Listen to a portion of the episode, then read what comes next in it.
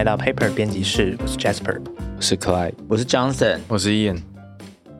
Clyde，你不是说你先要开场？哦，对，忘记了，不好意思。好，我现在我现在什么。都忘了。对，上个厕所就忘记了，不好意思。那我们上一集呢，帮大家介绍了 Vivian Westwood 他的成长背景，然后跟他跟 McLaren 两个人一起去经营那一间店，一开始叫做 Let It Rock，然后后来改名叫做 Too Fast to Lead, Too Young to Die。啊，我我跟你念这么顺，我觉得很棒。嗯然后再改名叫 Sex 之后，然后他们整个对朋克文化的影响。嗯然后包含说他们如何透过那些 DIY 风格非常强烈的衣服来表达自己想要改变现况、想要跟体制或是跟资本主义、跟消费主义说 no 的那个态度。嗯然后以及这一间店它诞生了那个朋克的天团性手枪这样。那这一集呢，我们要继续来聊 Vivian Westwood 她在成立品牌之后的事，因为呃我们在上集讲的部分其实都还没有讲到 Vivian Westwood 她成立自己的品牌。哦，你是说上一集聊的东西，就是他设计的衣服，他就是只是在店里面卖这样子？对对，他是自己设计的那些很挑衅的衣服，在 Sex 那间店里面卖。嗯对，那个时候他们还没有真正的自己的所谓的品牌。那时候 Vivian Westwood 还没有成为一个品牌的名字。没错。那呃，其实 Vivian Westwood 呢，她我们上一集说到，她透过衣服来表达她的想要改变的态度嘛。那其实，在这个同时，她其实很迷恋十七世纪跟十八世纪的传统贵族服饰的。对他觉得那些东西很漂亮、很精致。嗯，对，也是不是也就是因为这样，他前期的时候在 Sex 之前，他设计的衣服是有那种 Teddy Boy 的对，是爱德华时期，对对对。对对，他其实尤其是对英国的传统贵族的这些服饰是非常有研究的。嗯。他在这些英国传统服饰的基础上面呢，他在加入那些恋物癖啊，或是 BDSM 风格，或是他想象的妓女的穿着，嗯，然后他从嗯。朋克一点的对对对。元素。然后再重新设计为一种比较叛逆跟狂野的美学。嗯。嗯。嗯那一九八一年，Vivian Westwood 他就在巴黎跟伦敦就成立了他的品牌，就是 Vivian Westwood 正式的成为一个时尚品牌的名字。这个时候他还是跟 MacLaren 一起创作，对，在服装方面也是。哎，他们有没有结婚啊？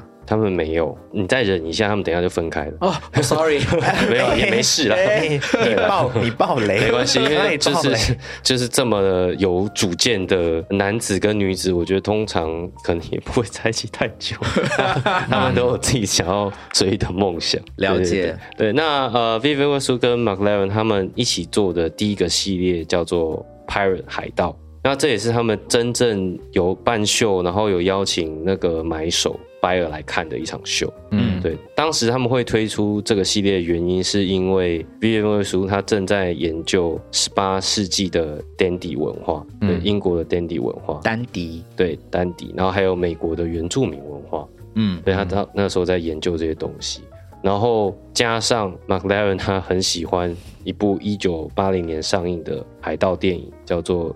The Island，就是因为这些元素加起来，他们就决定用海盗元素来做一个系列。诶，那这个跟刚才说他那个时候很喜欢研究丹迪文化，然后最后就影响到他这个第一个创作系列的。关联在哪里啊？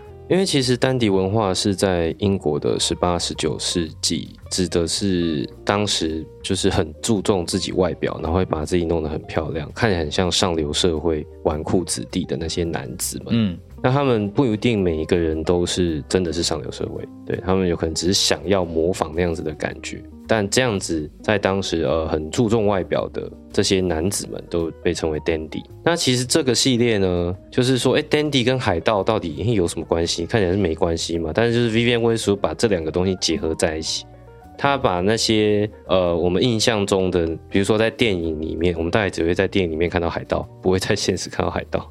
把那些我们印象中的那些海盗的服饰，把它做的看起来非常的讲究，很像是他同时是海盗，又同时是一名贵族的感觉。贵族海盗。对，贵族海盗，贵族跑去做海盗，或是海盗后来后来变成了贵族，对，大概就会穿这样的衣服。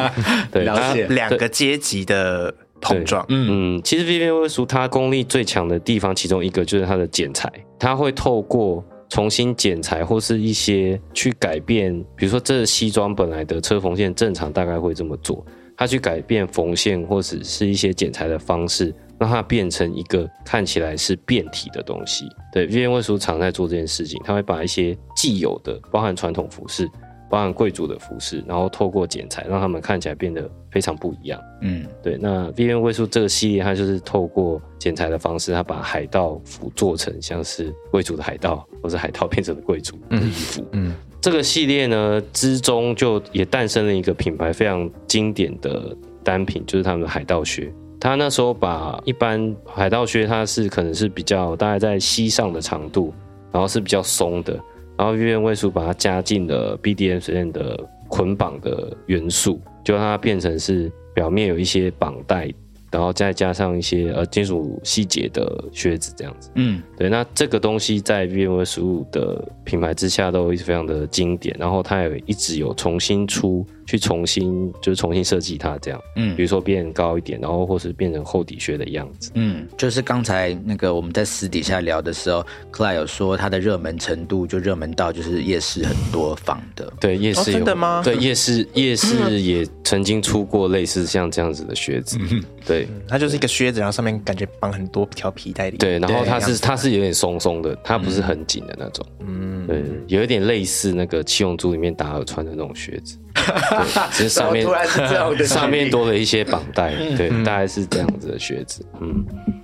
然后这个系列其实后来就影响了一个也很重要的时尚设计师，就是 John Galliano，我们有聊过的。哦，他有个名字叫做海盗爷。对，John Galliano 非非常会做海盗风格，对，嗯，对，他在一九九三年的春夏系列就是整个就是以海盗为灵感。嗯当然，呃，John Galliano 有他自己的做法啦，对对对。但这个系列确实是有影响到 Galliano 的。然后再来另外一个在 V N 卫书非常重要的元素就是土星环。哦，这个土星环是在 V N 卫书跟 McLaren 分手之后，嗯对他们就就分手了。然后在一九八五年的时候，他跑去意大利玩，然后刚好在翻到古董书，我这边看到是说这本古董书其实是他妈妈的啦，嗯就是他去那边玩，然后可能带着他妈妈的收藏的书这样。嗯，对，那在这一本古董天文书里面就找到他看到那些星体啊、银河就，就忽然间有灵感。就大家知道土星它外面是有一个由气体啊跟小碎石子构成的土星环嘛，对，嗯对，他就把土星环改成整个像是皇冠一样的设计，嗯。就要帮土星上面再戴一个皇冠，嗯。对，然后就整个变成一个大皇冠的设计。对，那他就把这个东西大量使用在服装或是纽扣，还有它的配件上面，嗯。之后就变成了品牌非常重要的经典，包括我们上一集有提到的那个土星环项链，对，都是来自这个。对我自己有买过一个印有小小土星环的耳环，哦，嗯。哦他说土星本身的意义代表推翻跟毁灭，哦哦看到这个。耶这集很需要 Ivy 在旁边。对，但因为我有点 我有点不确定他到底是不是这样，所以我后来就没有去讲。但。是我蛮相信这个点的，就是推翻跟毁灭这件事情，蛮朋克的。对。所以嗯 Vivian 卫书 喜欢。对，喜欢对啊，土星在星在占星术里面是一颗凶星，对，没错，啊，对对对，对，它是一颗凶星，对，可能是因为这样，所以 Vivian 卫书选择了把土星当做是品牌的 logo。哦，对，OK，好酷哦！好，我现在现在现在非常喜欢这个这个对这个 idea 这个意义。越来越喜欢土星。再来下一个 Vivian 卫书也非常重要的设计，就是他在一九八五年，他推出了一个叫做 Mini Queenie 的迷你裙。嗯那这个 Mini Queenie 后面那个 Queenie 这个字，其实是来自维多利亚时期的裙衬。对，那个时候的女生她们会穿裙撑，那有的会用骨架，就做一个很像半球形的一个鱼骨对，鱼骨架，然后在上面再穿上裙子这样子。嗯，它这个 Queenie 是来自这一个裙衬，这个裙衬叫做 Quinoline Quinoline 裙衬。然后它设计的 Mini Queenie 其实是你可以把它当做简单说是一种缩短版的维多利亚时期的裙衬。对它，哦对它就是它也有圆，但它长度是在膝上。嗯，大家可以幻想一下，就是那种非常非常华丽的那种公主风，就是裙子是整个大半圆拖地，然后整个就是一起往上缩小，这样变成一个小迷你裙，然后半圆形在自己的屁股附近，这样。嗯。嗯，就仙杜瑞拉的裙子变得很短，对，仙杜瑞拉其实变得很短，就是仙杜瑞拉为了要去听性手枪的时候，他就会把就会。把性质剪掉，对大概是这种感觉。那他的这个设计也影响了蛮多后来的时尚设计师，比如说像蓬蓬裙又被他的这个设计影响。嗯对，是那种在膝盖左右附近的蓬蓬裙这样子。那对 Vivian Westwood 来说，这个 Mini Queenie 它其实是结合两种相互冲突的理念。嗯嗯裙衬代表的是女装中的束缚跟妨碍，嗯嗯，迷你裙代表的是解放。嗯其实对 Vivian Westwood 来说，这种裙衬等于束缚跟妨碍，它其实是一种迷思啦。什么意思啊？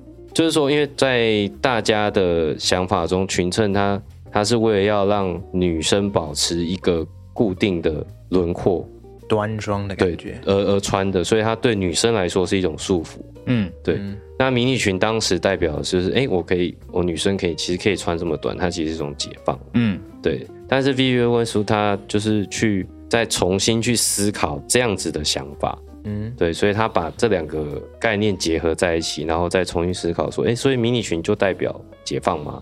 那裙衬就代表束缚嘛？然后他再重新做出一个比较短的裙衬，嗯那他这个又代表是什么呢？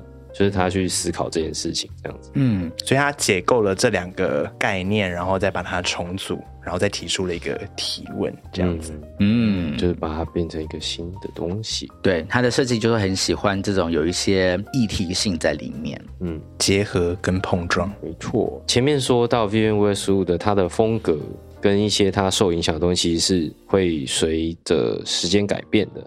然后接下来我们就跟大家分享 Vivienne Westwood 也是非常重要的一个设计。嗯对，就是在刚刚说他推出那个 Mini Queenie 之后，他又开始转变的风格，就是他那个时候喜欢有一种叫做 Tatler Girl 的风格。那这个 Tatler Girl 的意思是说，他透过模仿上流阶级，就女女孩透过模仿上流阶级来达到有一点嘲弄的效果。那比如说，他在一九八七年推出了一个系列叫 Harry Street。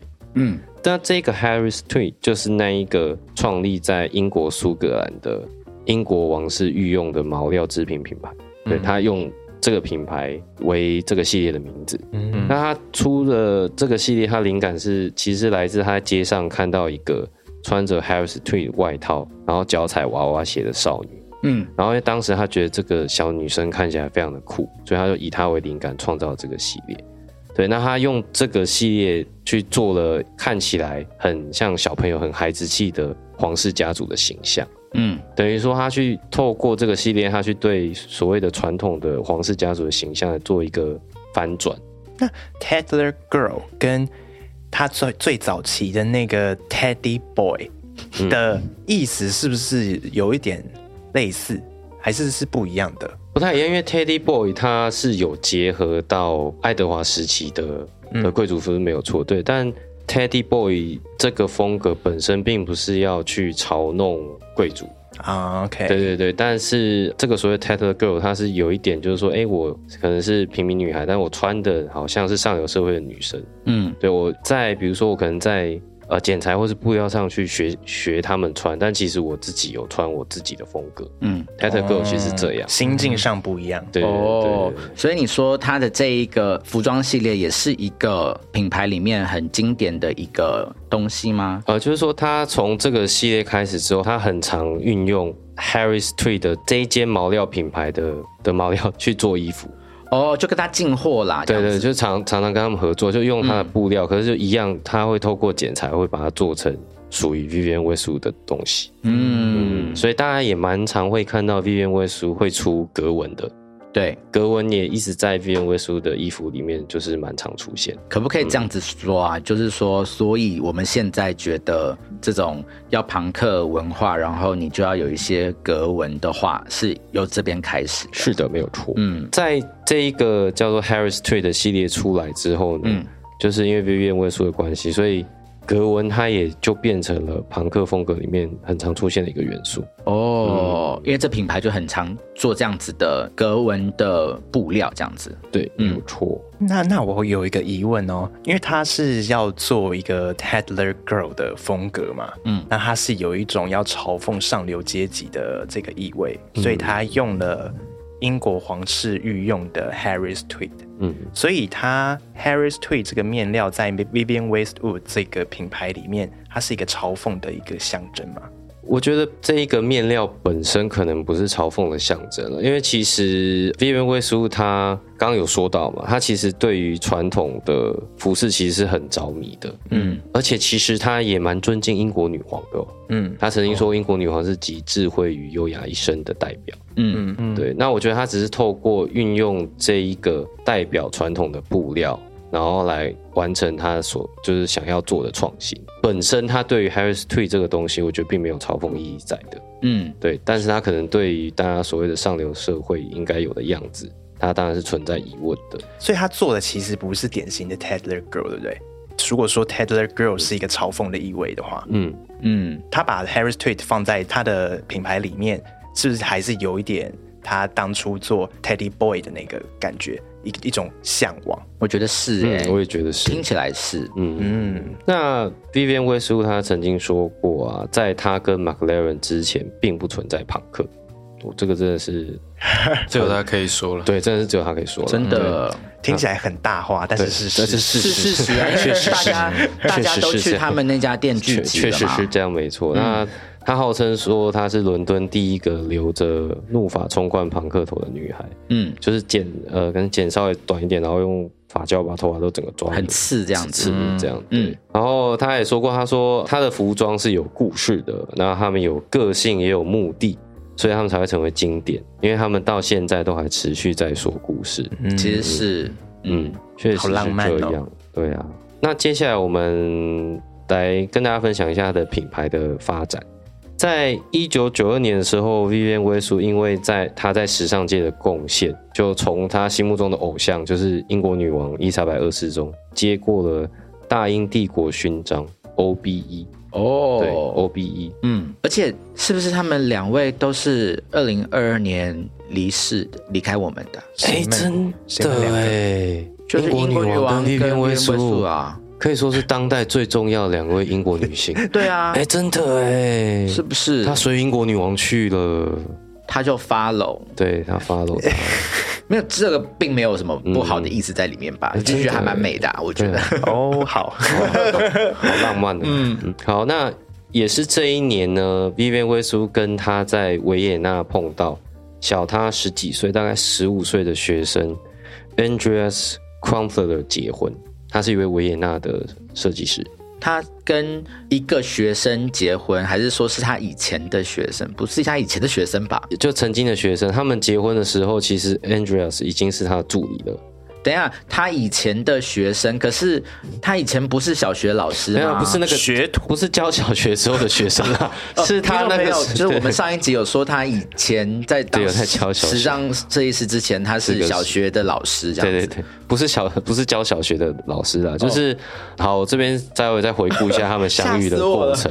一九八八年的时候，Vivienne w 有到维也纳一间大学里面教上课。嗯。对，然后那个时候他的学生就是其中一位，就是这位 Andreas 哦，所以那时候上教是教什么？就教时尚哦。对对对，那 Andreas 其实在上 Vivienne Westwood 的课之前就已经是他的粉丝了。嗯，对，那反正他在上了课之后，他后来他就跑去当 Vivienne Westwood 的助理。嗯，对，就就去他公司上班了，然后就跟他结婚了。对，然后就哎，然后对，居然就跟就跟他结婚了，就跟偶像结婚。对，就跟我啊，这个很幸福哎。哎，可是有蛮多的那个那个例子都是跟自己的偶像结婚，不是吗？有吗？谁？还有什么？还有什么例子？星什么之类的吧？这是好离题，好离题。Sorry，Sorry，Sorry。好，你们继续。对，他们在一九九二年就结婚了。嗯嗯。好，我们等下会再回来提到这位 Andreas。然后，二零零六年的时候，Vivienne Westwood 就被英国皇室赋予爵位。嗯，对，她在二零零六年之后，她基本上就是 Vivienne Westwood 女爵士。哇！所以她在她的名字前面会加一个 Dame，嗯，这只有英国皇室认可的就是你就可以称为爵士。嗯，对，其实有不少我们熟悉的，包含时尚界的人士或者是演艺界的名人，都有被封爵啦。嗯，对他们会因为他们的就是贡献，然后皇室就会封爵给他们这样子。嗯，设计圈还有谁啊？Ralph Lauren，嗯，对啊，而且不一定是不一定是英国人哦，对，不一定要一定要是英国人。然后再稍微介绍一下 Vivienne Westwood 旗下的品牌支线。嗯嗯。嗯，它也是很多个支线那种嘛。，对，它算支线也算多，对，但没有三百六十多。好，最重要支线就是所谓的 Gold Label，嗯。金标，它是它的女装主线，嗯。那算是它的高级定制系列，它是在都是在巴黎发表的。然后他在一九九三年有分租了一个稍微年轻一点的女装副线，叫做 Red Label 红标。嗯对我有买过 Red Label，嗯，然后再来是男装线，叫做 Man Label，它是在一九九零年首先是在米兰发表的哦，它是先发表系列，然后到一九九六年才正式成立。什么意思啊？就是他一九九零年的时候，就以男装线的名字在米兰发表了一个系列——米兰时装周。嗯，可是他品牌还没有正式成立，他是一九九六年才正式成立。哦，他就是走了一个 show，可是九六年才开始卖，。对简单的说，就是他一九九零年第一次发表男装系列，嗯，那他到一九九零年才正式成立这个男装系列，一九九六年到一九九六年才正式成立这个男装线这样子。然后还有一个一九九三年成立的年轻女装支线，它叫做 Anglo Mania。Anglo Mania 这个字，Anglo 指的就是安格鲁萨克逊，就是英国的意思。嗯然后 Mania 就是狂热，嗯这支线就是叫做英国狂热。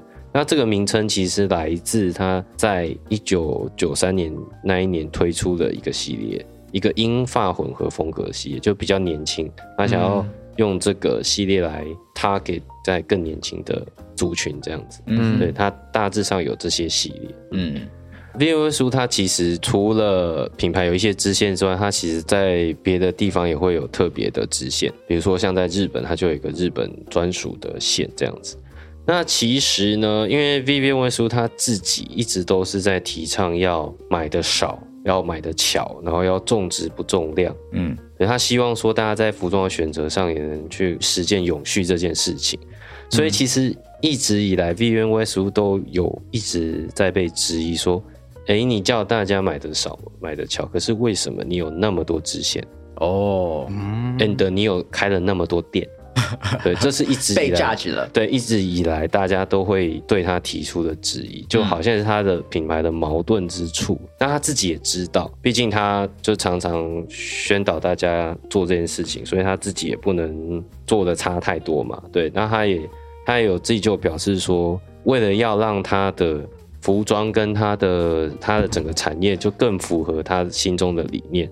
所以他就开始要去裁剪、去精简他的直线。嗯嗯，那在二零一六年的时候呢，Vivienne 归属就正式的实现了他精简公司规模跟品牌支线的想法。嗯第一个是他合并了刚刚提到的女装副线红标 Red Label 跟男装线，合并这两个线就叫 Vivienne 归属。嗯嗯然后再来呢，刚刚提到的那个女装主线高定系列那个 Gold Level 金标，她就把它改名。然后为了要感谢她的丈夫，小她十几岁的丈夫，这位 Andreas 多年来一直在大概二十多年陪在她身边，帮忙她，然后也跟她一起设计这样子的默默付出。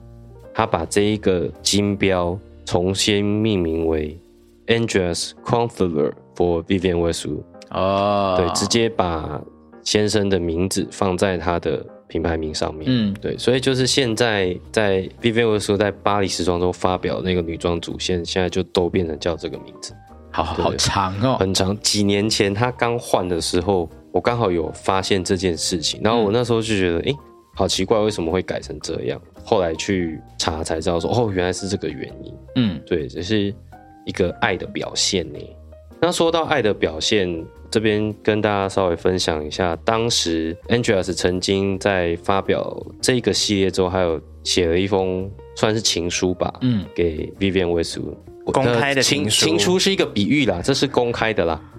哦对对对对，好，我现在念给大家听。对，这是品牌有公开的啦，对这是一个行销手法，Johnson 的最爱 有。写在有有写在新闻稿里的。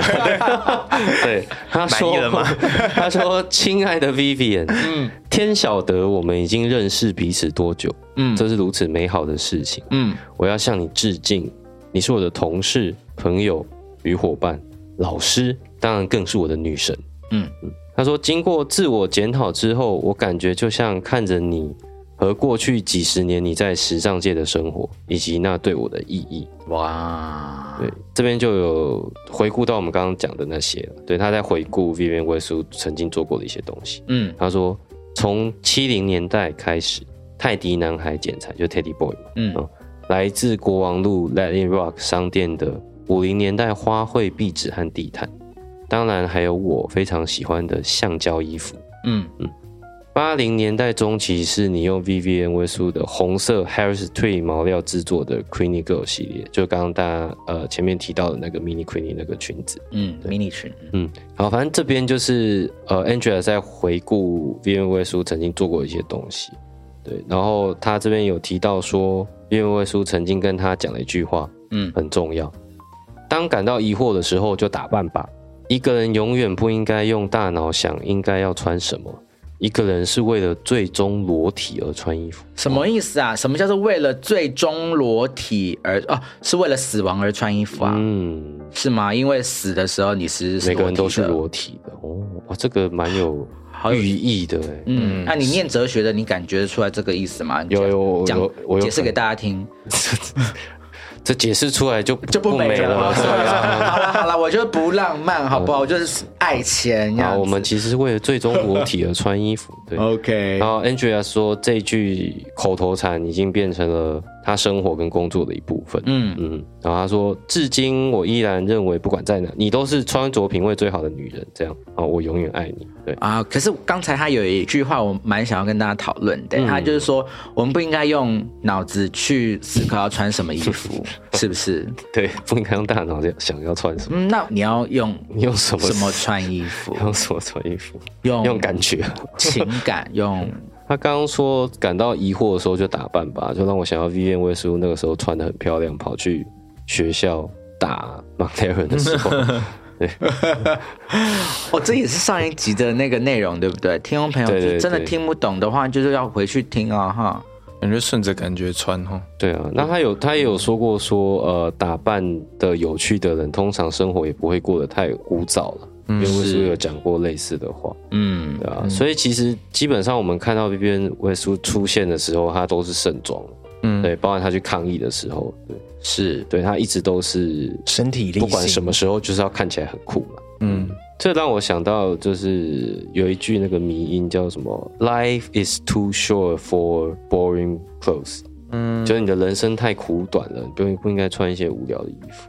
哦，对对，这是一个一句迷音啊，对对这是人人家说的，对。对我一直在想，什么时候我可以跟大家分享 Vivian Westwood 离开的那一天我穿的衣服的故事。你可以现在分享，你现在分享。这，个 moment 可以分享，就对刚好可以分享了，就是分享。因为我那天就是反正早上又看到这个新闻，然后我就觉得说啊，我今天一定要穿 Vivian Westwood 的衣服，然后我就翻箱倒柜，就翻出了我刚才前面就说我有买过的那一个红标的 Vivian Westwood 女装，可是是一个衬衫，然后它就是衬衫前面就是有非常大的一朵花的一个衬衫，可是因为是在太多年年前买的，所以。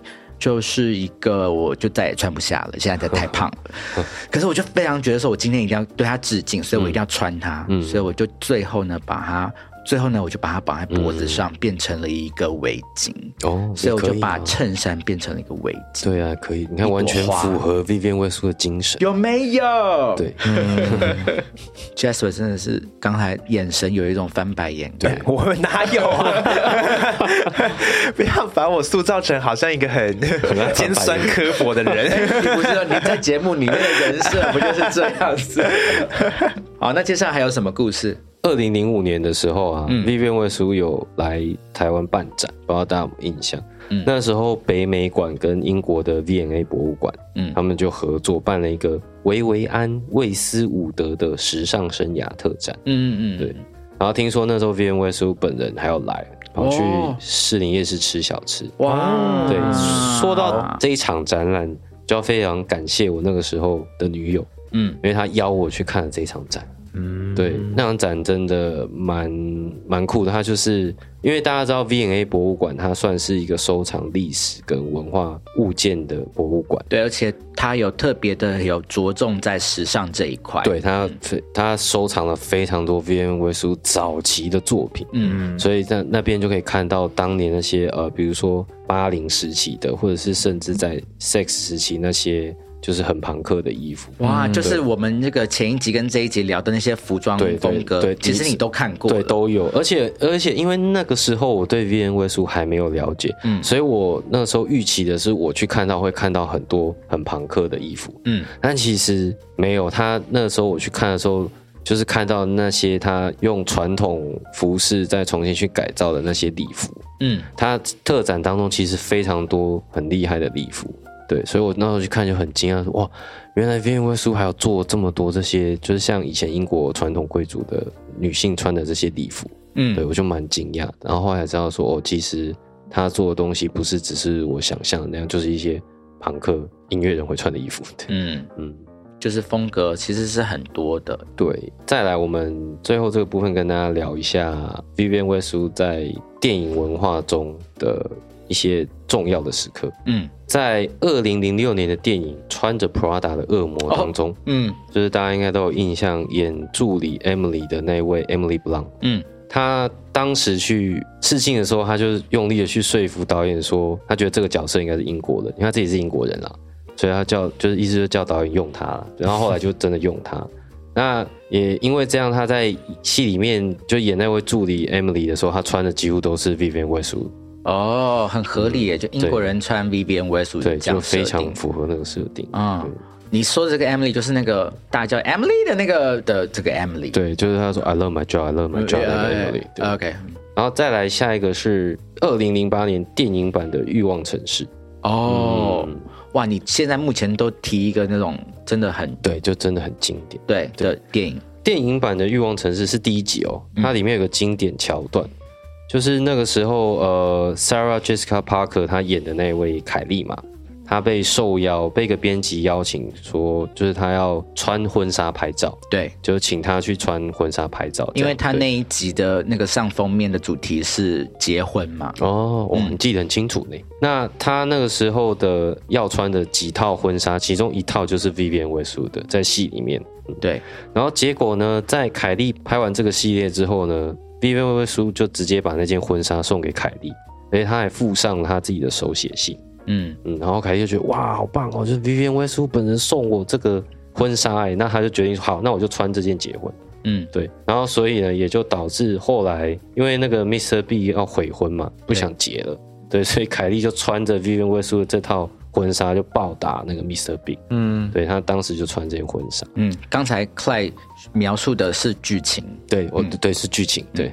然后电影中这件婚纱真的是 Vivian Westwood 本人设计的，对。嗯，然后当时这件婚纱推出了之后呢，那时候的有一个电商叫做 n a t a Porter，嗯他就贩售在线上贩售这件婚纱，但是它是呃裙子比较短的版本，就不是真的像新娘那种直接拖地的那种。嗯对，就是呃，他有卖这个短裙的版本，然后听说一个小时就全部售 out。我我非常相信，嗯，而且电影那个时候出来的时候，我就在电影院看到那个凯莉穿着 Vivienne Westwood 的时候，就真的好开心，我觉得太美了，好开心。我讲你那时候有认得出来她是 Vivian Westwood 的的衣服。有，因为我因为片中有说了，因为片中有说，哦对，有。因为片中就是演演就是说 o b i v i 书就真的送他这件婚纱，对，而且每一件衣服他都，因为他是真的演出他在那个摄影棚里面在拍那个不同的那个设计师设计的服装这样子，然后每一件都有说是哪一个设计师设计的。嗯。这样。听说 Vivian Westwood 因为有了这个合作之后，后来还有再去接触那个制片，说，哎，他第二集的时候，他也想要再出现植入吗？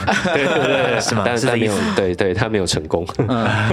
他他觉得制度很棒，对啊，这制度真的很棒啊。所以所以电影里面出现那个 Vivian Westwood 的手写信是真的他的手写信吗？这个我就不确定了，我但我觉得应该是啦，因为就反正就已经找到 Vivian w e s 合作，就真的请他手写就好了。对啊，我就觉得我觉得应该是啦，对。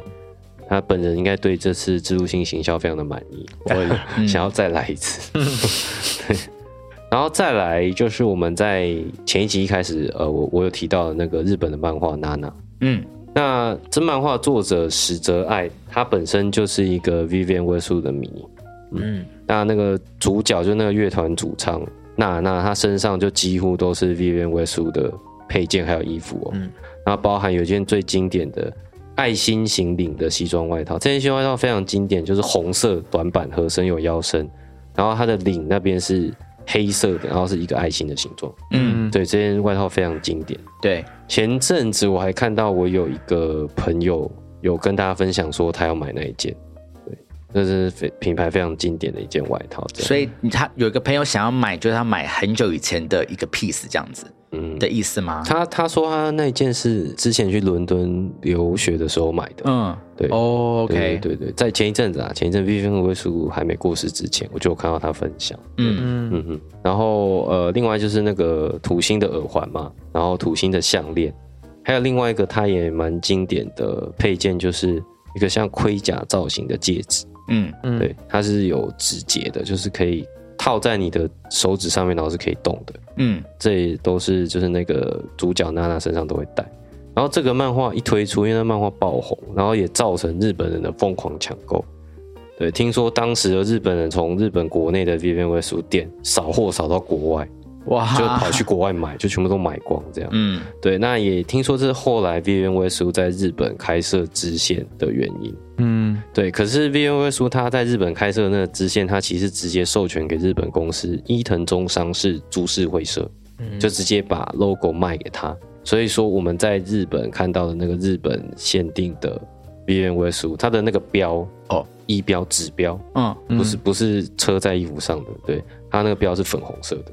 你是说吊吊牌对对，吊牌吊牌吊牌，对，那个吊牌是粉红色，对，那个日本日本限定的 Vivian Westwood 系，但是那个其实不是 Vivian Westwood 设计的，哦，对对对，他就把所有的设计、生产跟贩售都就是卖给那一个日本公司。嗯，好了，这样子讲，其实也不是叫听众朋友不要去不买，就是粉红色吊牌的，就是 Vivian Westwood 品牌的衣服啦。就是说，但是只是要告诉大家说，如果你因为 V Vivian Westwood 已经去世了嘛，所以如果大家还想要收藏他的这个设计的作品的话，可以买。